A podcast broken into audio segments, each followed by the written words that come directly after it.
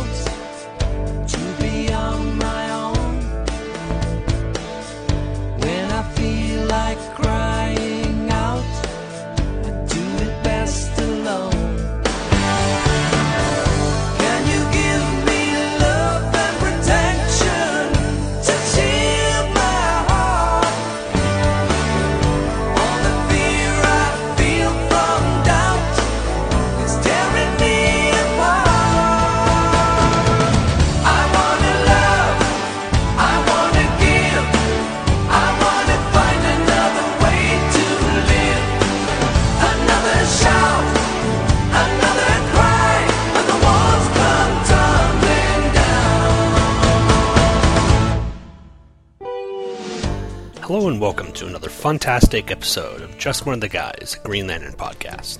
This is an internet radio show which covers the Green Lantern comic books from cover date June 1990 until cover date November 2004, with a special emphasis on the characters of Guy Gardner and Kyle Rayner, the two most awesome Green Lanterns in the Corps, and sadly, the two most overlooked Green Lanterns in the Corps. Hello again, my name's Sean Engel, and I'm going to be your host for the show. And this week we're going to be taking a look at Green Lantern comic number 16, which is the third part of the four part story arc called Mosaic, which ran in the Green Lantern comics at this time. It's also the storyline that gave the Green Lantern character of John Stewart his own comic book at the time. It's a really interesting story arc, and even though the emphasis on this show is for me to promote the characters of Kyle Rayner and Guy Gardner, John Stewart's an interesting character in his own right. Now, John's gotten a lot of play in the recent Justice League cartoon, and now currently in the Young Justice series. So, after Hal Jordan as Green Lantern, he's probably the most recognizable one. But at this time in history, his stint as a Green Lantern had only been for about mm, about 20 years as a character. And even though he'd been around for that long, he hadn't really been featured up until the Englehart and Staton run in Green Lantern comics as a major character in the Green Lantern comic lore. In fact, initially he was kind of trotted out as one of those stereotypical black superheroes, who was sadly black first and a superhero later. I think it was a sad bit of story writing at the time that the writers and creators felt that if a character was one of color, he had to be a radical and had to spout statements about his oppression by the man. Luckily, John grew out of that and became a really interesting, fleshed out character. And these stories, along with the stuff on the Englehart and the Staton run, which, if you want to listen to those stories, are being covered by Green Lantern's Light, go listen to Jeffrey David and Michael talk about that, as well as the comics we'll be covering here in this show, gave him less of a one note feel. Also, as I'm getting some preamble stuff out of the way before the podcast, I'd like to thank the first person who gave me an iTunes and it's from Professor Allen, and sadly I didn't notice it until just recently because it's dated April 14th of 2012. It's a simple little review, and he actually gave me five stars and said, excellent. Good work, covering an interesting period of geo history.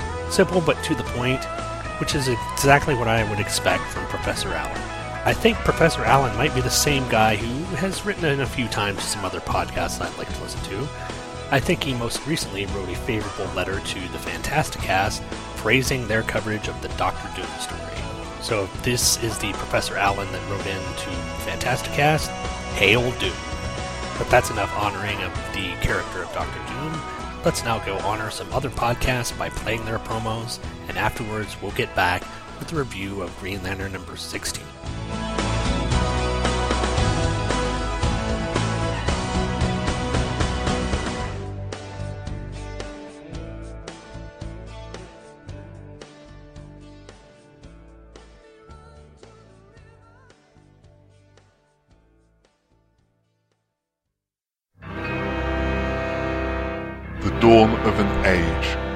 The founding of a family. You know we haven't done enough research into the effects of cosmic rays. We've got to take that chance. Conditions are right tonight. Let's go. They're penetrating the ship. Our shielding isn't strong enough. I feel like I'm burning up. Too heavy. Can't move. Too heavy. We're all alive. I feel so strange. You're fading away. I can't see you at all anymore. Look what's happening to you. You're changing. Oh, Reed, not you too. What happened to me? To all of us? I can fly. We gotta use that power to help mankind, right? And so was born the Fantastic Four. For soon the mole man will have the entire world in his power. I am the mightiest living mortal on earth, and half mankind shall feel that might. The Fantastic Four. Little do they dream they're but pawns in the hands of Doctor Doom. The Human Torch will be the puppet master's next victim. You Earthlings can't change the way I can. That means I'm the most powerful person on Earth. I've been expecting you, for I am the thinker. I vow never to return, my lord, until the Fantastic Four are no more and the planet Earth is no more. You're in the presence of the awesome Ralatot, King of Kings, Master of Men, and Lord of the Seven Suns. Fool, you're just a muscular freak. Blind the Hulk. Stop! You must not enter the castle of Diablo. My journey has ended. This planet shall sustain until it has been drained of all elemental life. So speaks Galactus. Flame on! It's clobbering time! The Fantastic Four from the very beginning witness the origins of a legend. The Fantasticast. ffcast.libsyn.com Why, hello there, lovely ladies. May I just say that you look quite beautiful in your matching slave Leia metal bikinis? You have permission to come aboard my den of nerd erotica. Some people would call it my mom's garage. I call it 10.1 forward. Can I interest you in a death stick? No? I was just kidding. Have a shot of me. Once you get loosened up, we can play a friendly game of strip fizzbin. Let me loosen that strap. Hey suckers, Maury Clawhammer here, okay? You want your freaking Star Wars? I got your Star Wars right here! What about the Star Trek? You like that shit too, right? Right? That's what I thought. Well, we got that and we got more freaking comics than you can read in your entire miserable goddamn life. Hey, there's even a girl who talks about unicorns and goddamn Harry Potter and M. Anime. Um, them goddamn Oriental cartoons with the big eyes. So you get your ass over to the Two True Freaks podcast at twotruefreaks.libsyn.com.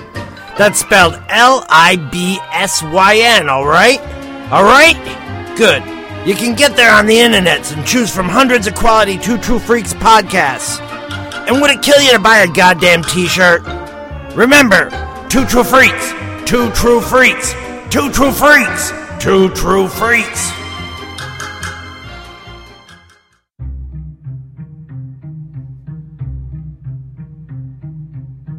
In a world where planets die, I have come to the conclusion Krypton is doomed. Did I hear him right? where good and evil fight a never ending battle. But millions of people will die. Millions! Once again, the press underestimates me. One man will become a hero. Every world needs its heroes, Clark. They inspire us to be better than we are.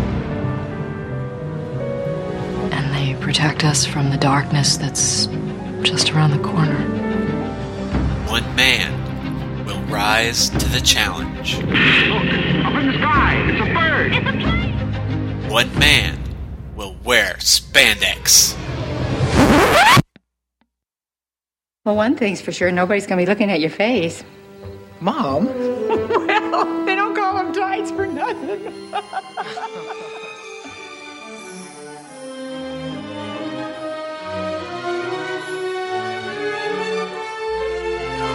Presenting The Thrilling Adventures of Superman, a podcast looking at the Man of Steel's history via his earliest adventures in comics, radio, and film. Featuring reviews, commentary, creator spotlights, and more. Join the adventure at greatkrypton.com.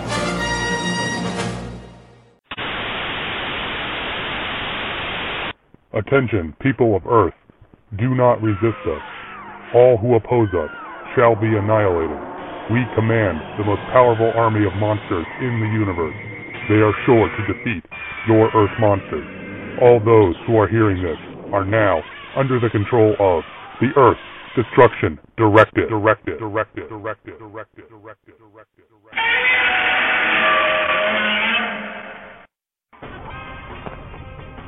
Hey, you! Yes, you, hearing this message. Do you like podcasts? Well, evidently you do because you're listening to one right now. Do you like giant monsters? Of course you do. Who doesn't like giant monsters? Well, then have I got the show for you. Earth Destruction Directive is the newest Daikaiju podcast on the internet, and we talk about all your old favorites like Godzilla, Rodan, King Ghidorah, and Gamera, but also lesser known monsters like Yappa, Yongari, and Gyawa. We cover everything from movies to comic books to video games, and we're kicking it old school. This is breaking news. We are receiving word that Earth Destruction Directive is now a part of the Two True Freaks podcast network. Listeners are advised to stay in their homes and listen to all of the fine quality podcasts on the Two True Freaks podcast network, available at twotruefreaks.libsyn.com. We now return you to your regularly scheduled broadcast. Wait a minute. Is this true? Earth Destruction Directive is now on the Two True Freaks network? You bet your oxygen destroyer it is. So if you love atomic powered, fire breathing, hardcore, giant monster action, then head on over to two true twotruefreaks.libsyn.com and check out Earth Destruction Directive. We're turning all of your Dai Daikaiju dreams into city smashing reality. And welcome back. I'd like to make one more piece of housekeeping commentary, and it's about the thrilling adventures of Superman. I just wanted to mention that because it is so suddenly funny that it's almost unbearable for me. And the item that cemented my opinion on this was, oh, a couple of issues ago, I think when Michael was covering the Sunday strips and the Lamite story, there was a bit in there where Michael asked why these people would be building a building in the middle of a swamp. Now, of course, if you're any type of Monty Python fan, you know from Monty Python and the Holy Grail, there's an entire scene of a man who's built his castle in a swamp and the problems that he went through. And I was practically screaming at my iPod that Michael didn't make the obvious reference and put a clip in there to reference the parallel. He didn't, but as I went on with the rest of the story, at the end of the show, he cleverly put the clip in as a stinger, and it just cracked me up. It was so enjoyable to know that there is also a superhero fan who is clever enough to remember Monty Python references as well. Go listen to Thrilling Adventures and all the podcasts that I promo on this show. But enough mutual admiration. Let's go ahead and get on with the review of Green Lantern number 16. Green Lantern 16 was cover dated September 1991. The cover price was $1 US, $1.25 Canada, and 50 pence UK.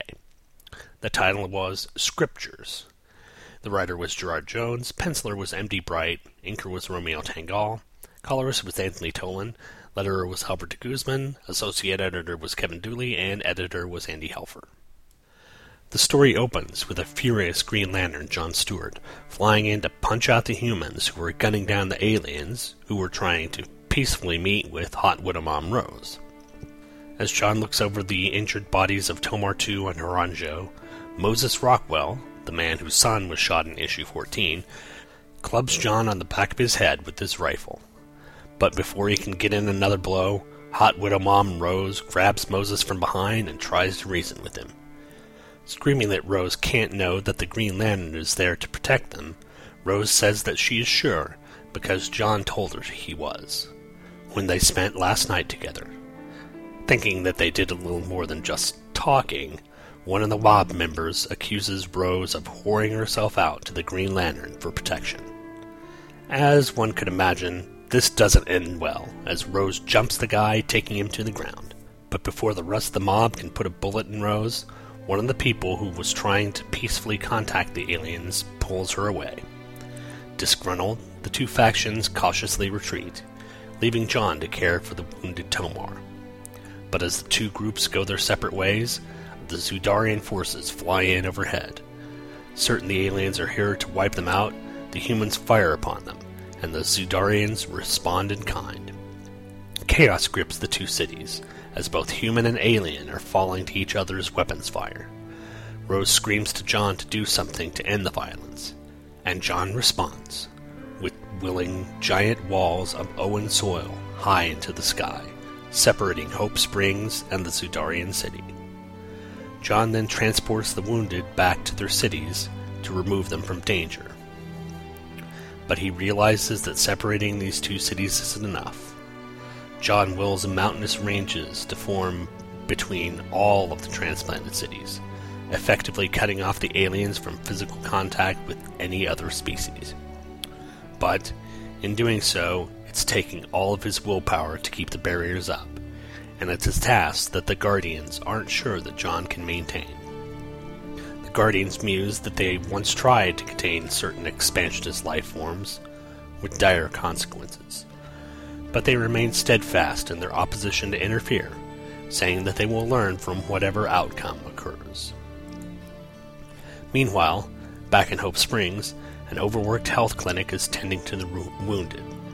People are buzzing about the attacks by alien forces, and there is one man who is rallying people to his cause.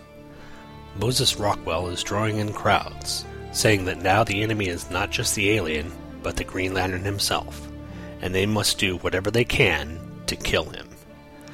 But in another home, Rose and her band of humans working for peace try to use the radio and translator to contact Tomar-Tu.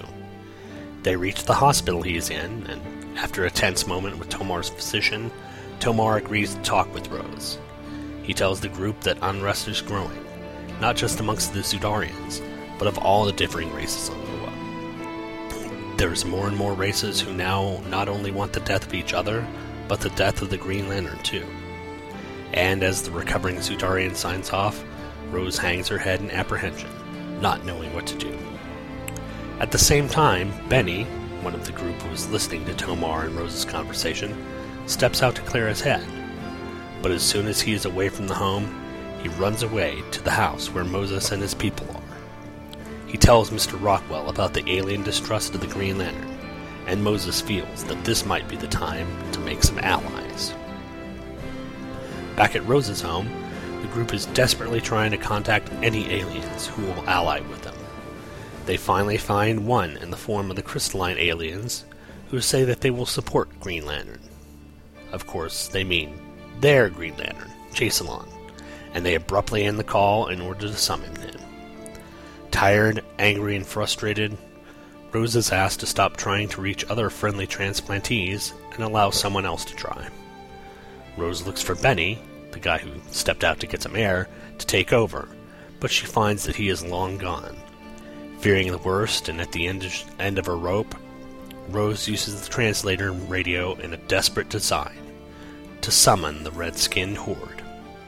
Meanwhile, Benny and Moses are having great success bringing aliens in to their cause. Many groups, including the Xudarians and the Malthusians, are ready to revolt against the Green Lantern and the Guardians. In fact, the Guardians know of the unrest and still plan on taking no action.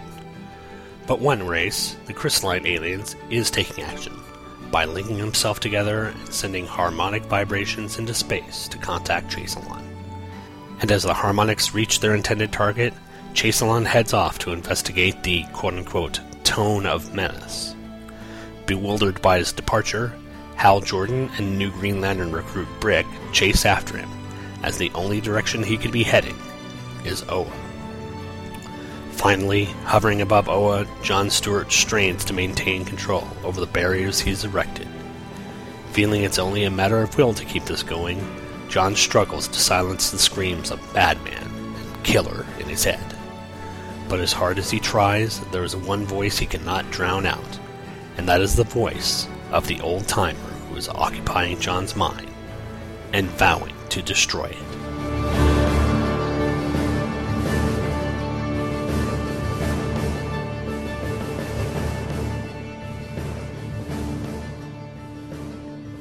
I know it's kind of a trite cliche for the formerly dead being to inhabit the hero's mind to cause him to do things that he probably wouldn't do normally.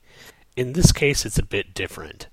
In this case, you're not really certain whether there's been some sort of psychic link between the old timer who's dead and John, or whether it's just John's built up guilt and frustration over all the things that he hasn't been able to accomplish or feels that he's done wrong that is causing him to act this way. The writers want to give you the idea that it's actually John being manipulated by the old timer, but you can kind of tell by yourselves that it might be John being unwilling to face his own, and I hate to use the phrase, personal demons, and reacting in this kind of manner. It's really nice that we get a comic book that doesn't spell things out for you and makes you actually have to think a bit about it. But now get on to notes proper, and we'll start off with the cover. It's a really nice cover, but if anyone ever thought that Samuel Jackson of this time period of 1990 and 1991 wouldn't be a great choice to play Green Lantern, especially Green Lantern John Stewart, I think this cover should convince them otherwise. Because it's got John standing there looking angry as all get out, and he's even uttering Samuel Jackson's famous catchphrase Enough is enough! I have had it with these mother loving snakes on this mother loving plane. Everybody strap in. About to open some airplane windows. Yeah, it's kind of odd, especially because the cover says enough is enough, and it's basically mimicking, you know, about 10 years, well, more like 15 years early, the line that Samuel Jackson so cleverly delivered in the fine cinematic masterpiece, Snakes on a Plane page 2, panel 5, we get Rose saying that she spent the night with John, which unfortunately the bunch of, you know, essentially local yokels misinterprets that she slept with John. Thank goodness that she didn't tell the mob that they actually had coffee, or they really would have thought that they'd been doing the horizontal Humpty dance page 3, panel 2, we get, of course, the balding redneck guy yelling at Rose, saying, No wonder you think he's going to protect you. You're selling your lily white body out for protection. Yeah, not only racism, but you know, connotations that Rose is basically being a whore for protection. I can't see this working out well for this guy. Then on the same page, panel 5, as Abraham, who is Palestinian, we find out later in the issue, you know, rescues Rose from the mob. One of the uh, rednecks with the gun says, I think we'll just do that, Mooselith. Now, for a moment I thought, is that some sort of just stupid Arabic slur that these rednecks are using against him? And actually, I found out that no, it isn't. It's just his last name. So, thankfully, they didn't use a racial slur in the book. And they just used his last name, which unfortunately kind of looked like it might have been a racial slur. Pages 6 and 7, we get the depiction that John, from the front cover, has actually had enough, as he uses just an amazing amount of will to basically put out a wall of green energy which smashes all the alien spaceships that are flying towards the humans and separate the humans and then dig into the earth of Oa and pull up pieces of rock that are going to be made into these mountainous ridges that are going to separate the cities on Oa. It's a really dynamic, basically, it's not a two page splash, but it's covered over two pages and it's about half the uh, page each side. And it's just John using all of his will to make this happen. It's a really awesome drawing. Page 8, panels 2 through 4, we see John teleporting aliens, you know, Tomar-Tu and Haranjo, which I am assuming is the purple alien who got injured in the conflict at the beginning of the episode, issue sode, whatever. It's one of those neat little tricks that the Green Lantern ring can do that you don't often see it doing, and taking people and teleporting them. And then on the same page, panel 5, we get a kind of wonky picture of John as Green Lantern it looks like he's suddenly grown a mustache and Well, it doesn't really look like John. It looks more like Billy Dee Williams as Green Lantern. So, this episode, we've been able to get both Samuel L. Jackson as Green Lantern and Billy Dee Williams. There are two rules to remember if you want to have a good time. Rule number one, never run out of Colt 45. Rule number two, never forget rule number one. So smooth. Pages 10 and 11, we get another nice two page splash of John just hovering over his creation. He's basically built up mountain ranges around all the various cities, and you see all these weird alien cities, from the Xudarians to the water world to these sort of organic rock like spires. It's a lot of really neat artwork showing the various cities that John's trying to separate. And it's also kind of cool as well because the mountain ranges they put up around them actually have the sort of green energy that you'd get, you know, whenever there's a construct being formed. So that's a nice little touch in this piece of art. Then page 13, panels 4 through 5, here's where things start to get a bit preachy. Ibrahim, the uh, Palestinian who helped out Rose at the beginning of the episode, issue so, basically delivers a little monologue that goes like this. I left my home in Palestine because I thought all the ancient fights there could never be ended. All those walls could never be torn down. I wanted a land without walls, but I am here, where the walls are higher still. We must not let it become like Palestine. We must not let the walls stand so long as we can speak over them, or we can see over them. We must at least keep talking, loud enough to be heard. It's a nice sentiment that's actually very well written, but having it shoehorned in by a Middle Eastern character just seems to be a bit cliched. It's also sad because the plight of the Palestinians is kind of overshadowed by the fact that their leaders their leaders tend to be organized with terrorists.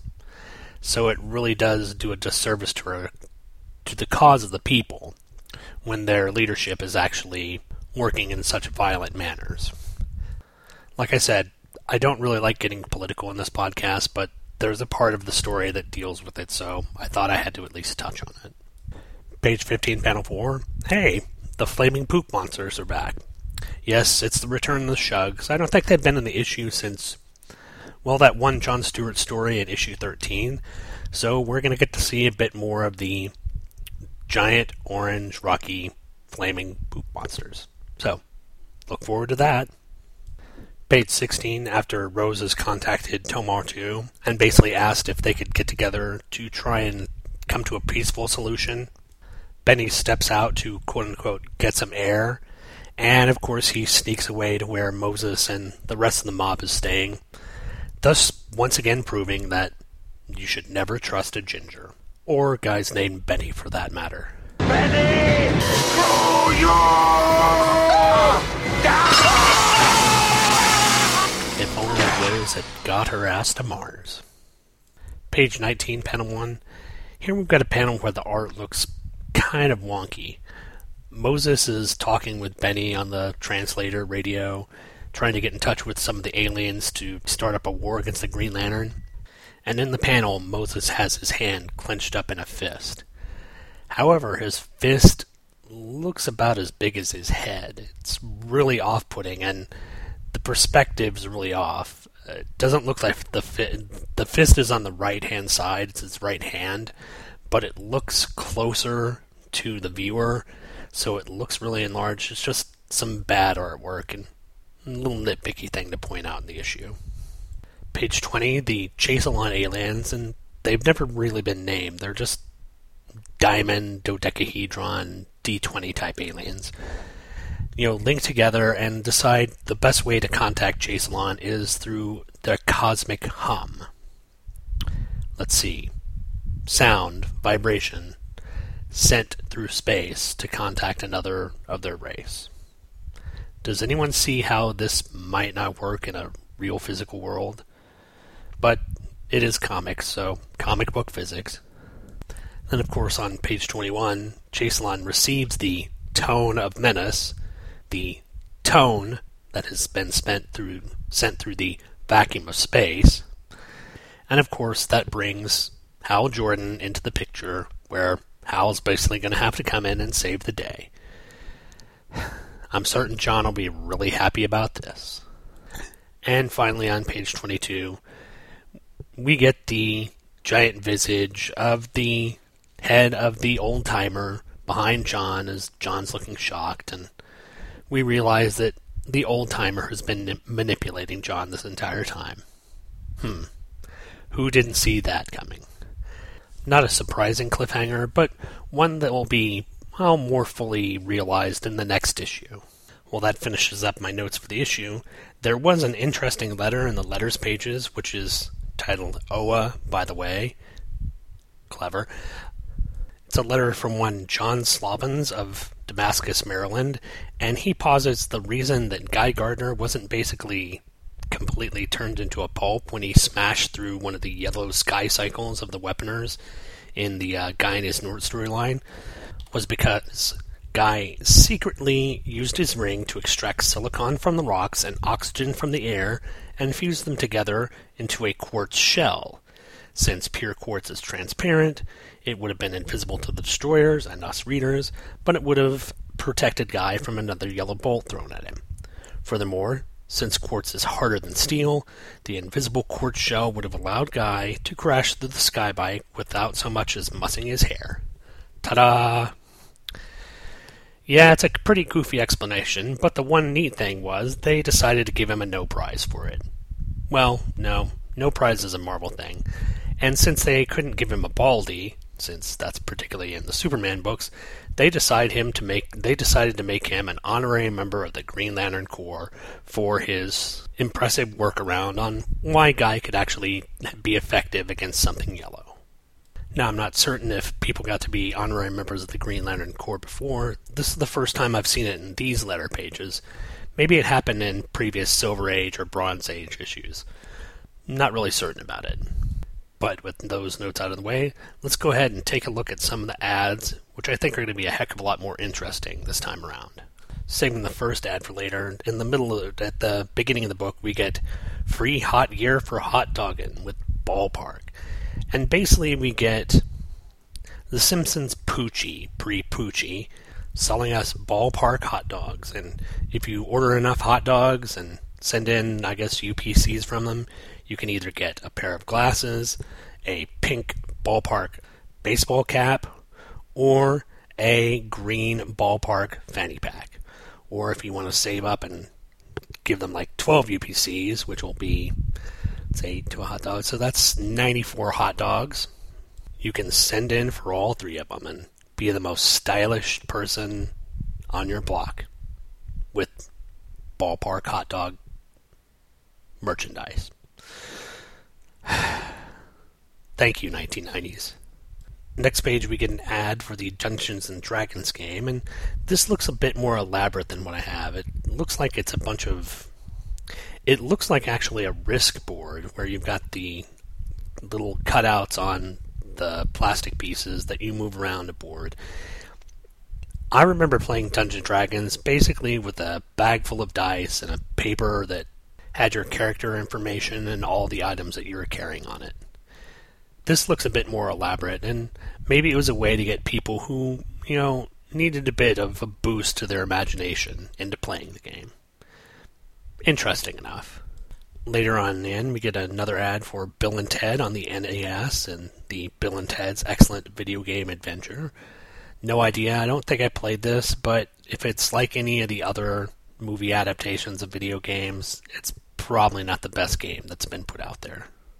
Then we get another ad for Great Eastern Conventions with a wonderful, looks like Neal Adams Joker on there, saying the giving the August schedule and their two big shows in Washington D.C. and Indianapolis. So you could have checked out the Great Eastern Conventions back in 1991.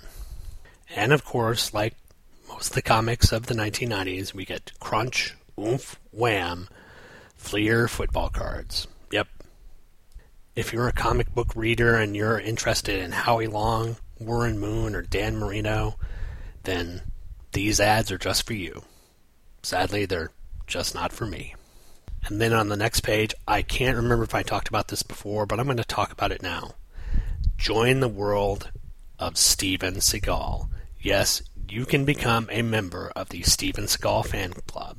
And for just $24.95, you'll get all of this an official membership card, a Steven Seagal t shirt, the Steven Seagal biography, worldwide martial arts catalog, product line catalog, plus the special edition full color Steven Seagal poster. Wow. Being that this is 2012, it is kind of sad to see how far Steven Seagal has fallen. Later on in, you get the typical hodgepodge page with the Atlas body and drawing superheroes. Nothing really interesting there that we haven't covered. Next page, we get another promotion for the Impact comic The Fly. I think we covered this in a previous issue, so no use dwelling on that.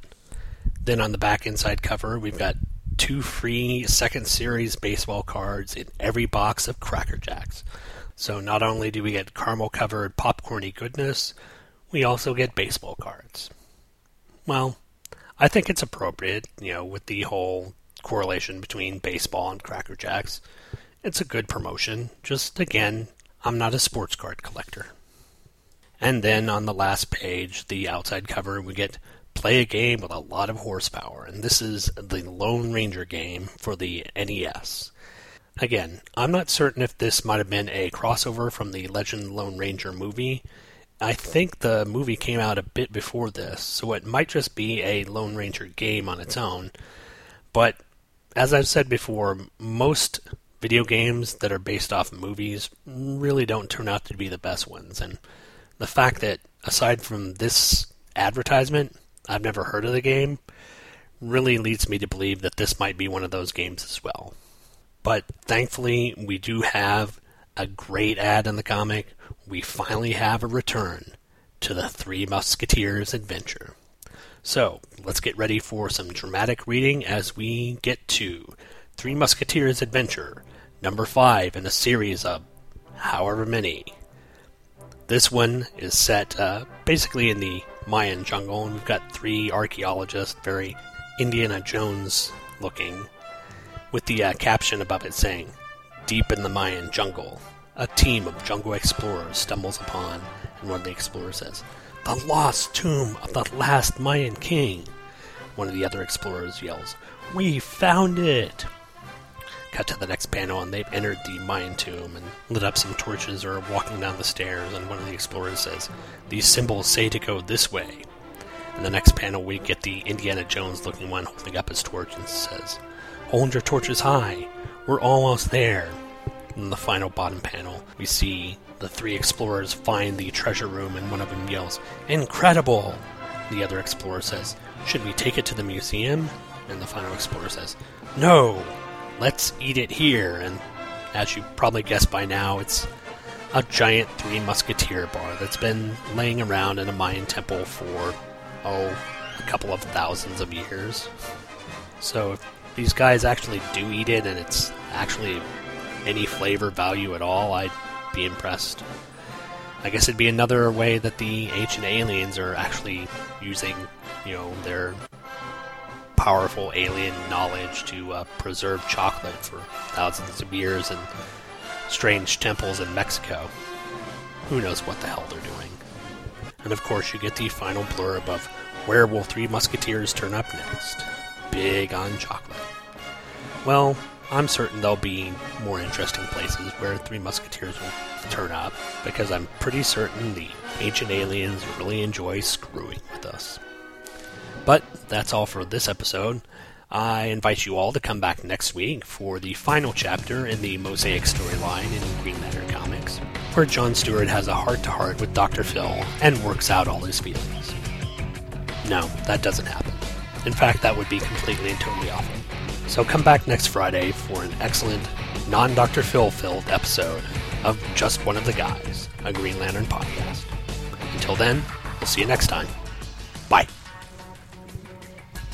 You've been listening to Just One of the Guys, a Green Lantern podcast, hosted by yours truly, Sean Engel. All images, stories, and music are copyright their respective copyright holders, and no infringement is intended. This podcast is done solely out of my desire to show the denizens of the internet that comic books can be fun, humorous, compelling, thought provoking, and exciting, while not having to fall into the weary tropes of the 1990s.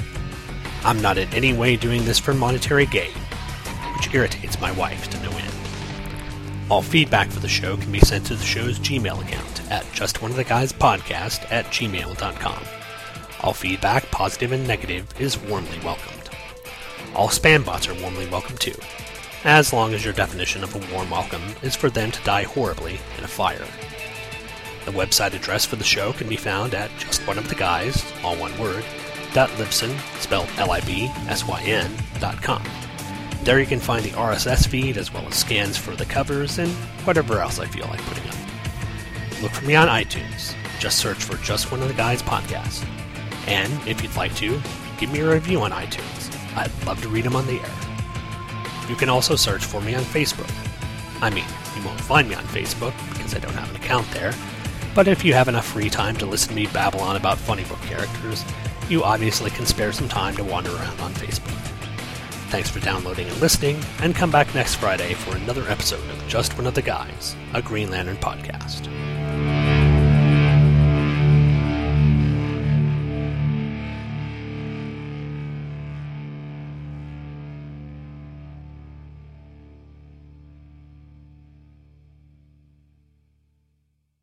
The opening music for today's show was Walls by the band Yes off their album Talk. If you're interested in Yes or progressive rock as a whole, you can probably go to iTunes and do a search for progressive rock or Yes and download those songs there. Or even better, you could go to the Two True Freaks website at twotruefreaks.libsyn.com, click the Amazon.com banner at the top of the page. That'll link you to Amazon.com, and you can purchase all the Yes songs that you want for your personal music library. And at the same time, you'd be helping out a podcast friend of mine and making sure that quality Demonzicore podcasts are kept on the air indefinitely.